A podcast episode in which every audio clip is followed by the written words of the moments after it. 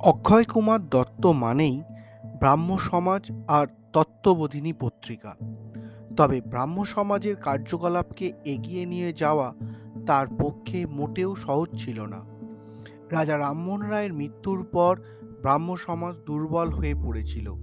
তাকে পুনর্জীবিত করতে দেবেন্দ্রনাথ ঠাকুর প্রতিষ্ঠা করেন তত্ত্বরঞ্জিনী সভা। পরে রামচন্দ্র বিদ্যাবাগীশ সভার নামকরণ করেন তত্ত্ববোধিনী সভা। সেই সভারই মুখপত্র হিসাবে তত্ত্ববোধিনী পত্রিকা প্রকাশ হয়। শুরু হলো সম্পাদক বাছাইয়ের কাজ। সিদ্ধান্ত হয় সেই জন্য পরীক্ষা নেওয়া হবে। পরীক্ষক খোদ ব্রাহ্ম নেতা মহর্ষি দেবেন্দ্রনাথ ঠাকুর।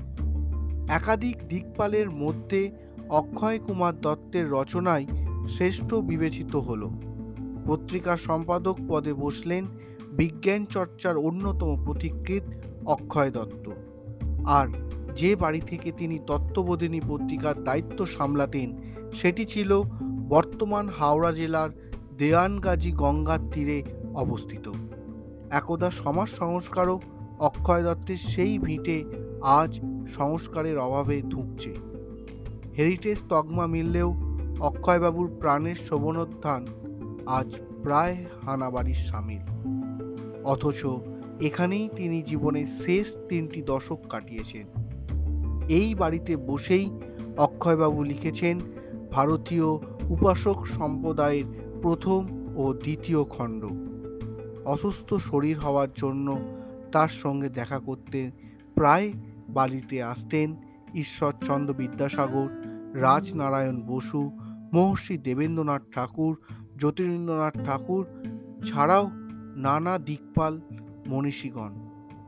সে কিন্তু সেই বাড়ি আজ লতাপাতার আধারে অতল গহনে নিমজ্জিত হয়ে আছে।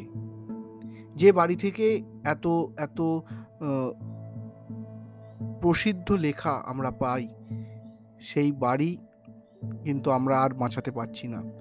তবুও বলব আমাদের আমার এই চ্যানেলে যে সমস্ত শ্রোতা বন্ধুরা আছো, তারা যদি এই অঞ্চলে থাকো হাওড়ার, তো একবার দেখে নিও, কারণ বাড়ির অবস্থা খুবই খারাপ যে কোনো মুহূর্তে ভেঙে পড়ে যেতে পারে। যাই হোক, আজ ছোট্ট একটি এপিসোড নিয়ে এলাম, কীরকম লাগল অবশ্যই জানিও। আর নতুন কিছু যদি শুনতে চাও, তাহলে অবশ্যই আমাকে লিখে জানাও, কি বিষয়ে শুনতে চাইছো। যাই হোক, আজ এখানেই শেষ করলাম। নতুন একটি এপিসোড নিয়ে আবার কিছু দিনের মধ্যে হাজির হব। ঠিক এই সময়। টাটা।